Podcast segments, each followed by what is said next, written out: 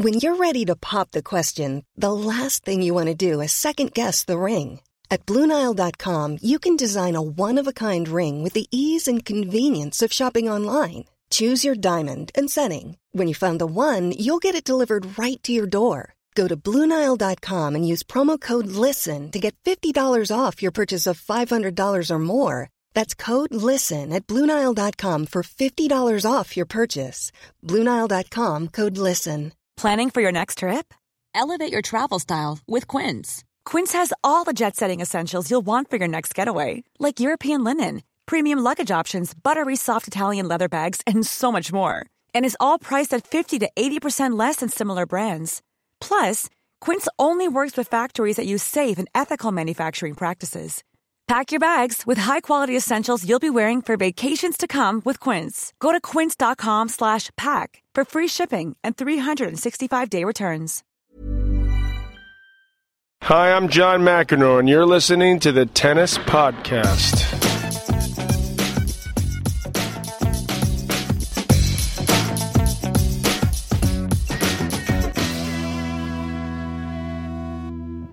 Well, hello and welcome to the Tennis Podcast. This is the final edition of 2012, and I'm happy to say that despite her croaky voice of last time that stopped her being part of the Tennis Podcast, Catherine Whittaker is back. How you doing, Catherine? Hello, hello. I'm doing good. That's Catherine, and I'm pleased to say we have a special guest flown straight in from the BBC, from Eurosport, from Sky Sports, from everybody he speaks to about tennis. It's Mr. Andrew Castle. Hello, Andrew. Yeah, I think I've list you've listed most of the people that I supply my services on a freelance basis to, so much appreciated. Catherine, what are you doing in the men's locker room here at the Royal Albert Hall? You are a disgrace. Do your parents know you're here? This is shocking stuff. I am. I'm squatting in the men's locker room at the moment. I am. I'm on borrowed time.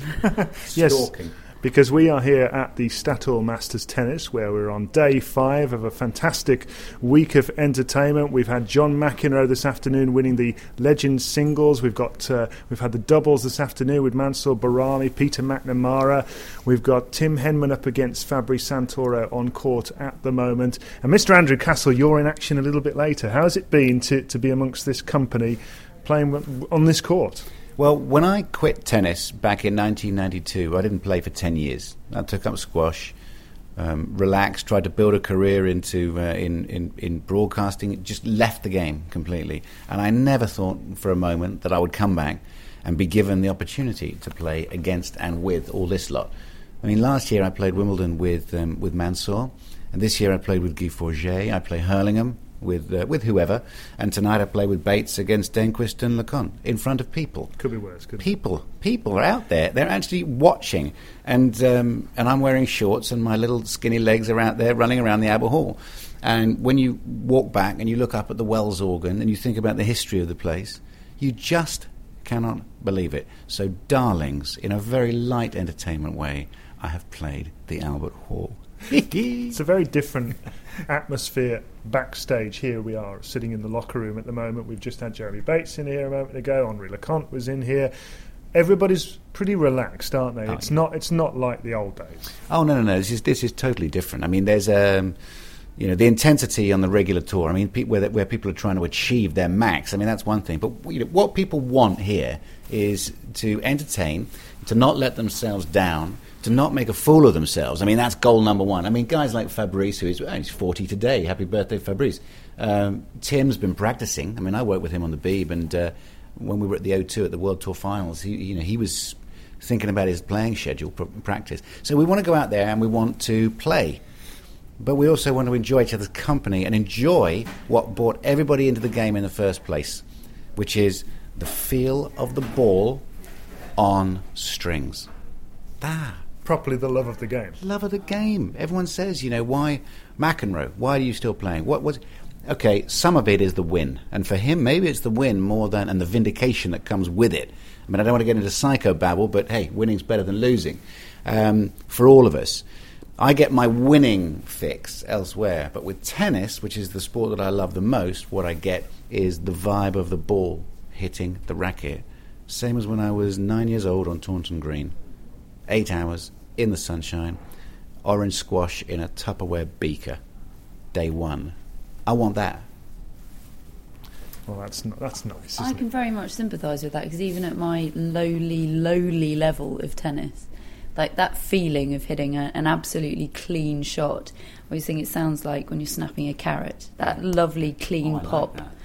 I like that analogy. That's beautiful. It's it's Yeah. a sense of sort of fulfillment mm, and mm. s- such pure joy, fleeting mm, though it is. It is. It's a lovely feeling. Well, they say in golf that, that you know you hit the one one great shot around, and that keeps you coming back for more. Um, and and what what you have here, and what is what is slightly scary, is that there are people watching, and there are people at home. Do you get nervous still? Yeah, definitely. Um, uh, perhaps me more than others, but I have to say, and I won't give any names away. There are several people um, in this event who have admitted to me behind the scenes that they get nerves and, and they have to deal with it. But that's, I mean, Mats, in fact, Mats Wilander, he said it on, uh, on ITV4.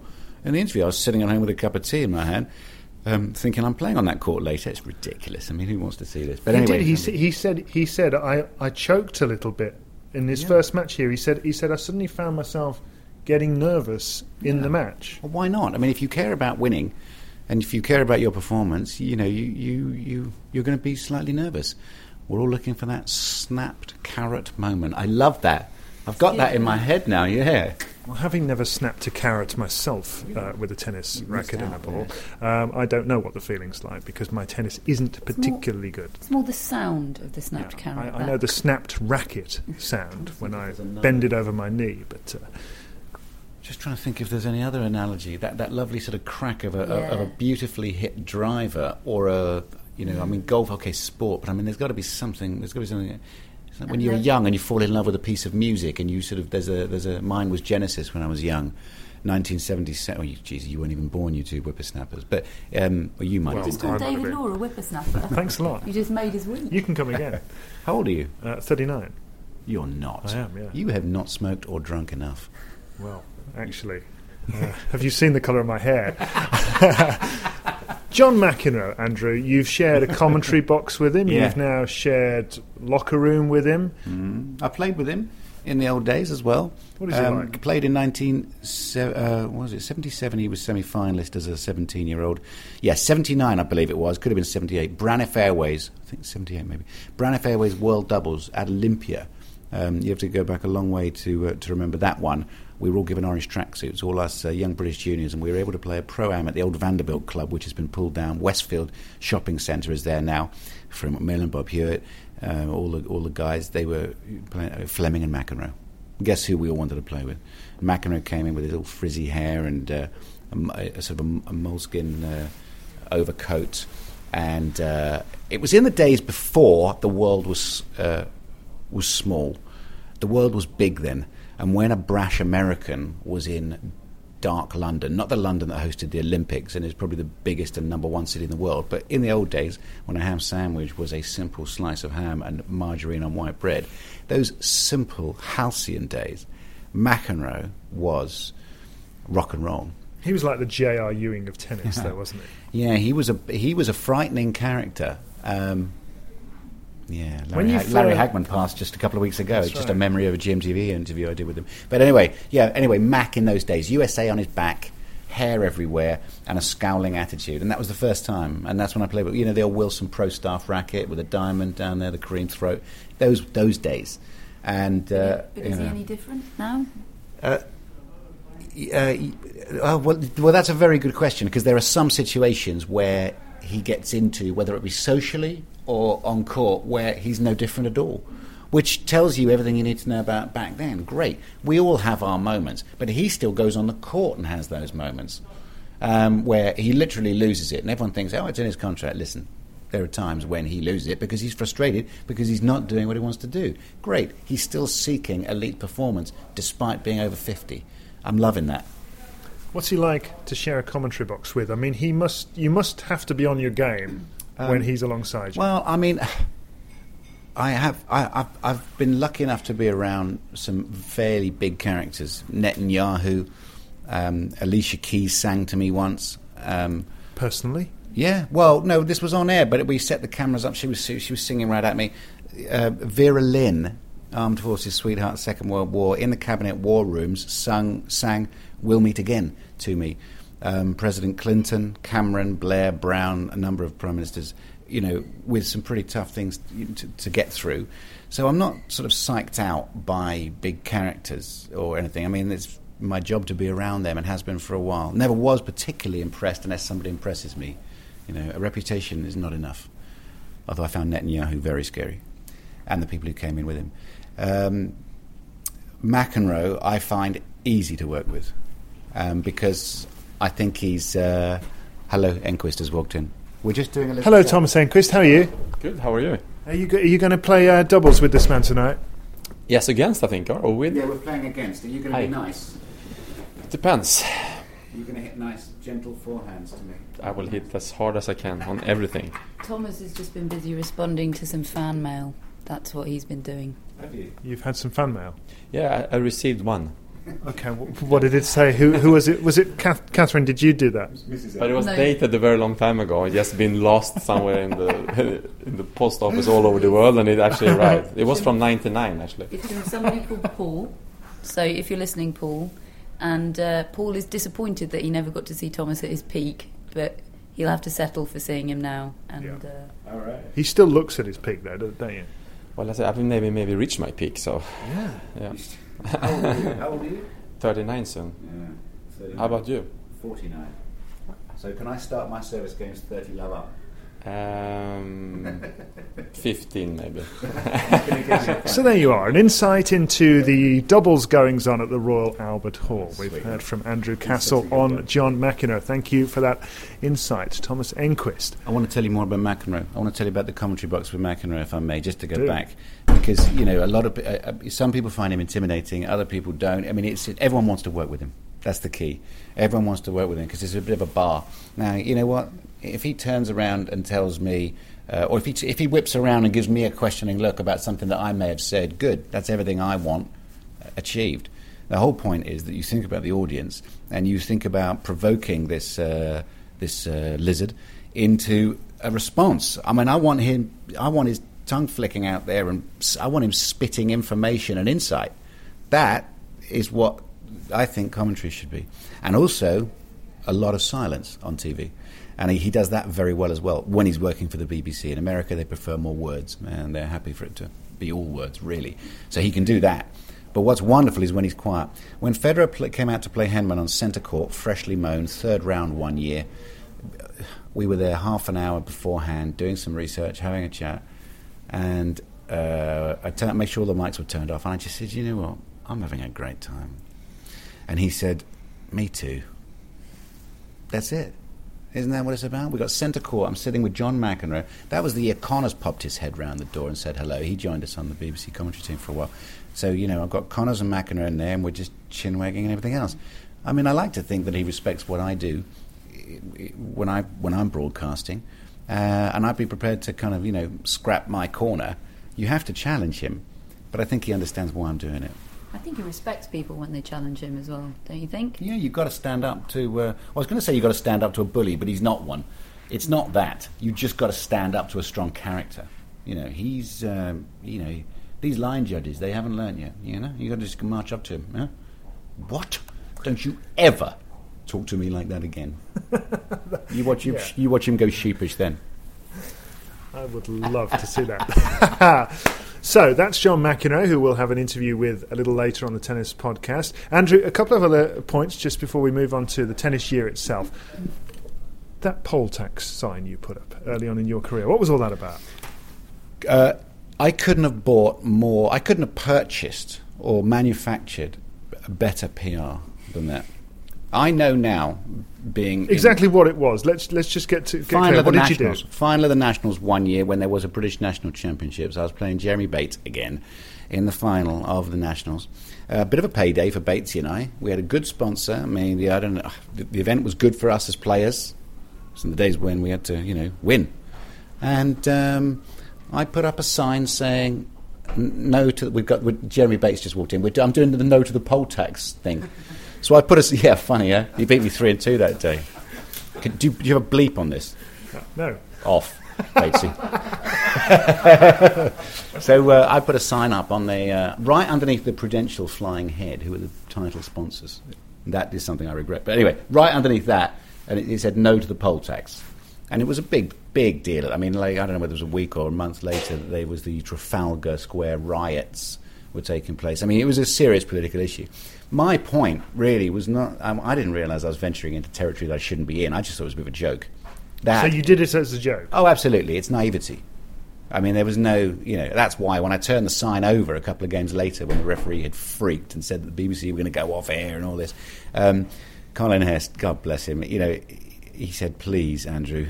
And I'm like, oh, okay, because I, li- yeah, adore him. So anyway, I turned it over, and on the other side, the card said, hello, mum in Taunton. So that's uh, a wonderful story from the past. Yeah, And the last 12 months in tennis have been uh, have been as interesting as any in sport in general, haven't they? But I Yeah. mean, the, the tennis year has been all over the place. Nobody knows what's going to come next. Who's going to be the next big winner? Except that it's likely to come from those top four. No, I think it's the, the it's basically when you get down to the quarterfinals and the finals and and in the semis, you've got almost guaranteed a great match in store somewhere. I mean, a great match. How rare One size fits all seems like a good idea for clothes until you try them on. Same goes for healthcare. That's why United Healthcare offers flexible, budget friendly coverage for medical, vision, dental, and more. Learn more at uh1.com. I'm Sandra, and I'm just the professional your small business was looking for. But you didn't hire me because you didn't use LinkedIn jobs. LinkedIn has professionals you can't find anywhere else, including those who aren't actively looking for a new job but might be open to the perfect role, like me. In a given month, over 70% of LinkedIn users don't visit other leading job sites. So if you're not looking on LinkedIn, you'll miss out on great candidates like Sandra. Start hiring professionals like a professional. Post your free job on linkedin.com/people today. Quality sleep is essential. That's why the Sleep Number Smart Bed is designed for your ever evolving sleep needs. Need a bed that's firmer or softer on either side? Helps you sleep at a comfortable temperature? Sleep Number Smart Beds let you individualize your comfort so you sleep better together. JD Power ranks Sleep Number number 1 in customer satisfaction with mattresses purchased in-store. And now, save 50% on the Sleep Number limited edition Smart Bed for a limited time. For JD Power 2023 award information, visit jdpower.com/awards. Only at a Sleep Number store or sleepnumber.com. I mean, I don't remember there being so many great matches. So that's captivating. That's interesting. We understand the top four characters in the men's game very well. Women's game's changed a lot. I see Wozniacki now at 10 in the world. You know, Serena, if she shows up and plays, wins. Uh, that's going to be interesting to see if somebody can dismantle her game on the women's side. Venus, the comeback is kind of done, I think, uh, at, the, at, at the top level.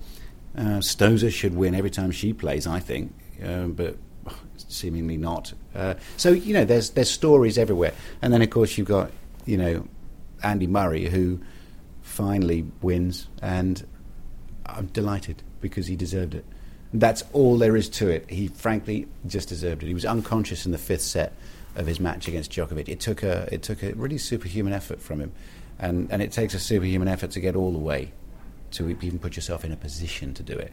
So yeah, credit where it is due, and the moment was Wimbledon against Federer when he was set up and five all. Federer plays a great game, wins in four sets.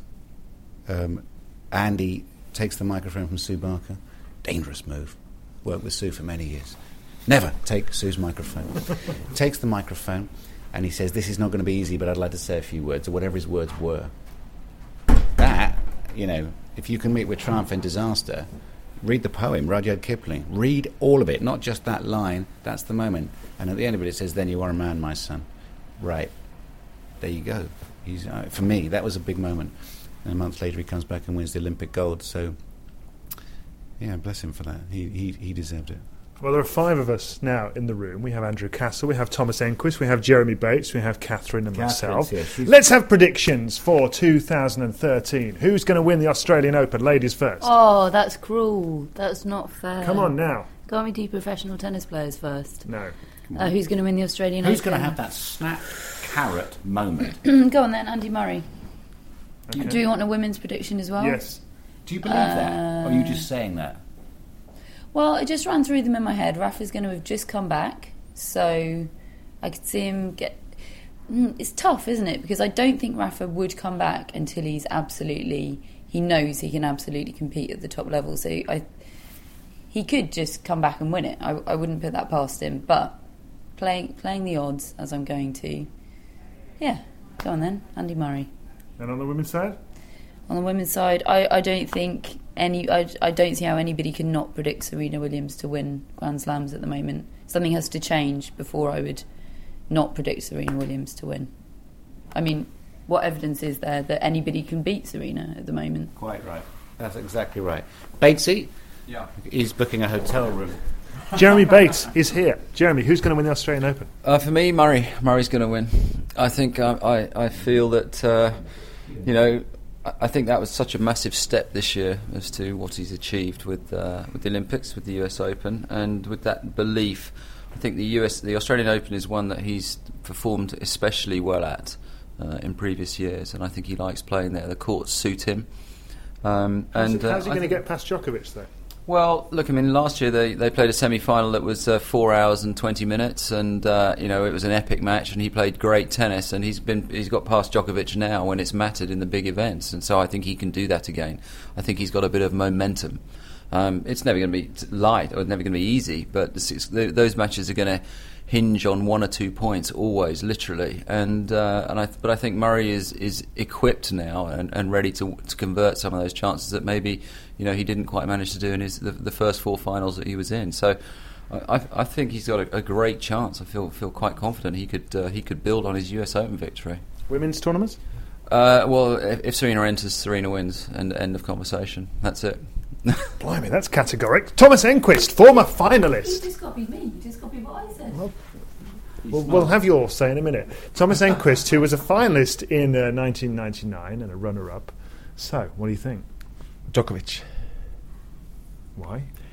Uh, well, it's tough to not uh, name the top four as always. What you would like to see is somebody who really next year takes the steps to really um, be a contender in the Grand Slams, except the top Somebody four. different. Somebody different. Who it would be nice to see. I have n- absolutely nothing against the top four, and you admire their skills. Stop being so polite. Who's going to break into the top four? Uh, but um, uh, Söderling's coming back, right? Well, we're praying for every day for that Robin's gonna come back. But uh, at at the Well, moment, what's the problem with Robin at the moment? He's got Well, is it it's- glandular fever or mononucleosis, that kind of thing. Well, it's it's the aftermath after that. He obviously Uh-huh. don't have it anymore, but he still is. Uh, it's a kind of a fatigue thing where Mhm. he, as soon as he stepped up the practice a little bit, he he has difficulties again. You know, so he needs to take it very very easy. I know that he's on the right way and he's much better, but who knows? He doesn't even know himself exactly when he's going to start to play He's a again. dad now, isn't he? And he has become a father. Yeah, That's yeah. something you don't get over easily. No. Andrew Castle there. Uh, and uh, in the women's tournament, so we know Novak Djokovic is going to win the men's title, according to Thomas Enqvist. Who's going to win the women's? We've had two votes for Serena Williams so far. It's tough to say somebody else than Serena. I have to say, But, uh, it's the same there. You wanted to see a few more uh, girls there too, be a little bit more contender, and mm. it's all about how fit Serena is and how healthy she is. I have a feeling at the moment, you know. Andrew Castle, Laura Robson, and Heather Watson. What about them stepping up and doing some damage at the Well, I, Australian I think this is a year of consolidation for them. They might continue to improve. They might continue to climb up the rankings. But if you'd have said it this time last year, they'll both be uh, around sort of 50, 50, 60 in the world. That would be that would have been amazing. So, you know, hold on. I mean, what I'm intrigued to, to know is how high Anne Keothavong can get with Jeremy Bates as a coach. I'll be watching her progress very closely. You see, he's still booking a hotel room for the first tournament of the year. For is it just for you? Is it? It's a family show. So uh, yeah, listen, I, I, they've made women's tennis very interesting. Those two, Robson and Watson, in this country for a while, and uh, intriguingly, the, uh, the the rights for the WTA tour to be broadcast over here have gone to uh, BT Vision, who are starting up in August. So. I mean, talk about good timing for them. So you know, well, well done for, to them for seeing it. But yeah, that will be that will be quite intriguing. As to the Australian Open, but thanks for reminding me that he made the final. By the way, you know, I'm about to step out at the Albert Hall against him. I'd forgotten. I mean, I was broadcasting the damn thing. And um, you know, I saw him playing Sampras at Wimbledon. Was centre court one time. You play so Was that three tie breaks or something? I can't remember. We played for three days. I took him. He had, it took three days for him to beat me. It Took three. days. And what was the score? A 3-0 for him in set. Yeah, but it was like unbelievably close, right? Every set. But I mean, you know, I've basically been a media man for God knows how long, and now I'm playing against this this this guy. So, um, you know, we were talking about whether we still get nervous or not. I've just got nervous, and, it's, and it's your fault.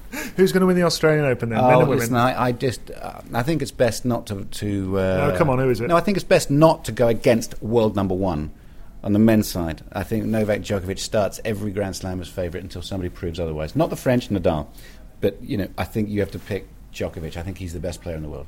So that's that's just my uh, my opinion. Well, hold on. The world number one in the women's game is Victoria Azarenka. Yeah. Therefore, you think she's going to win the but, tournament? but but that's because Serena doesn't play enough.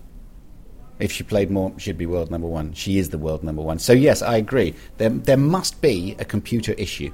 I remember when Annika was it Annika Sorenstam was world number one in the women's golf, and she hadn't won a major. Or so, if you if you haven't won a major, you cannot be number one in the world in anybody's eyes. You know that's an that's a that's a, a, a talking point. But if you haven't won one of the slams and you are one, that's it's just one. It's an anomaly, really. Um, but she won the Australian last year, Azarenka. I understand why she's she's world number one. But um, Serena's the favourite. well, we'll look forward to it very much. The you down year- there? Are you down there I'll for that? Be there. I'll Who's be paid there. your ticket? You do all this freelance work. BBC Radio. I'll be there for Blimey, good show. talking nonsense on so the I'm, radio. So I'm going up. no, not at all. Um, I'm, so I'm going. Up, I'm going up to Salford to do some BBC television. So I won. I love Salford at that time of the year, lad. Excellent. Well, it only remains for me to say who I think is going to win the Australian Please. Open. And I can tell you that it is going to be Andy Murray. For the second slam in a row, he's going to sweep all before him. I can see why you got me to do my predictions first now. I see what's happened here. Everyone's gone. Whatever Catherine says, I can see that I'm onto a winner there. Did you say Andy Murray's going to win? Yes, I Right, did, I reckon yeah. Novak Djokovic is going to win. Absolutely, no question about Hey, it. okay. Look, the question next time you do one of these podcasty things is uh, ask people who could win one. Who's like, who's going to be the first person to win one? Who's not one of those top four? Right, who's going to be the first one who's going to win one who's not those top four? Thomas. Thomas Enqvist. Berdych. Thomas Berdych is Yeah. going to win a Grand Slam title. Yeah. He could do it in Australia. Wow. Wow, very interesting. Jeremy Bates, first non top four player to win a Grand Slam title. His next one is going to be. Can you come back to me in a minute? No. Wow, what a question that is. Um,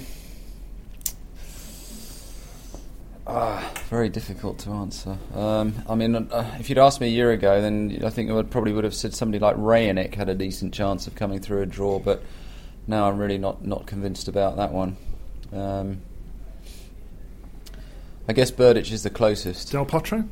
Mm, yeah, Del Potro is a good call. Um, yeah, I think. Yeah, I think actually, I think actually, uh, Del Potro would be would be a, a good answer. Yeah. Okay, okay. 'Cause he's Fi- final one is for Catherine, who's going to be the first non top four player to win a Grand Slam title. Well, it depends whether we count Del Potro, I think, because he's already. No. We don't count Del Andrew Castle has winner. eliminated one Martin Del Potro, the poor guy. He's new winner because he's already won one. Well, that does make it tough because I would have said Del Potro. I think that one year, if if in the next couple of years, Rafa isn't on the top of his game at the French, I think David Ferrer could win it. Good shot. Good shot. Um, if not Milos Raonic, is it Raonic you say or Raonic? Raonic. Yeah, Raonic. It's fun, isn't it? Yeah, Milosh. All I know is it's ick. Yeah, we're, we're Milos. We'll call him that. Um, I think. I mean, he obviously you've got to have a big game, and he's just enormous, and that's that's you have to think. But you wonder about the versatility and the touch at the net. And you worry about the touch and the feel of the ball. I mean, he's all very well clubbing it, but you've got to learn how to sort of you know not club it sometimes as well. So I'm just wondering if he's got that. Uh, so that'll be intriguing to watch. But I think David, David Goffin. There you go. Ooh. Or Martin Klizan, because I saw them both playing Davis Cup at the Braehead Arena in Glasgow this year, and I think they both play well. I don't really believe what I said, but I just thought I'd say it anyway. We had Jerzy Jan- Janowicz, uh, was uh, was suggested by Mats Wilander on court today, wasn't he? Well, Martin Klizan is the only new winner of an ATP World Tour title this year. He's the only first-time title winner. Yeah, yeah. So He's I mean, player. there's there's not a total No, no, no. But they all plucking from thin air No, he's from good- Andrew no, no, Castle he's a there. good, good, good player. He's a good player. I don't really see him winning a Grand Slam, but I mean, you know, I hey, these trying- are I all just names, to- aren't I was they? trying to throw Appreciate you a bone there, Thanks, Andrew. mate. I mean, you know what? I picked it up, I gave it back, and I said thanks. But that's yeah, it's all good fun, isn't it? Because you know what all this is? It's just hot air. Isn't it marvellous? I mean, I tell you one thing, it's a lot It's the easier. Hot Air podcast. But it's hot Yeah. air that's going on record so that people can throw it back in our Great. face and say, Excellent. what do you know? Hey, if it contributes to the general hot aridness around the place, then fine. One thing I've learned after broadcasting for 23 years, it's a lot easier talking about it than actually doing it.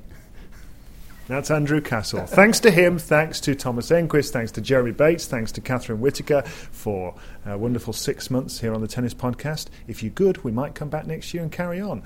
I'm going to go for Andy Murray and Serena Williams to win the titles in Australia. Don't say anything, Catherine. Those are my predictions. Thanks for joining us. and thanks for listening, and we'll speak to you soon. It'd be nice to your co-host. But you never did a break into the top four prediction.